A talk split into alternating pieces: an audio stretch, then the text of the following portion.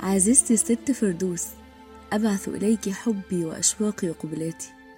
اشتقت كثيرا لرؤيتك واشتاقت معدتي لطعامك الشهي. كم أفتقد الدفء الذي لم أجده إلا في بيتك.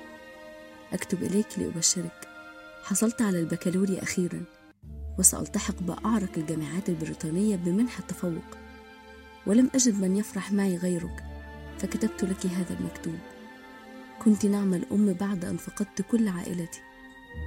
ولولا وقوفك بجواري لما استطعت أن أسافر وأكمل تعليمي بالخارج كما تمنت أمي.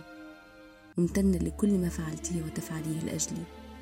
سلامي للجيران وخاصة العم أمين وسلامي لمصر الحبيبة. أمينة.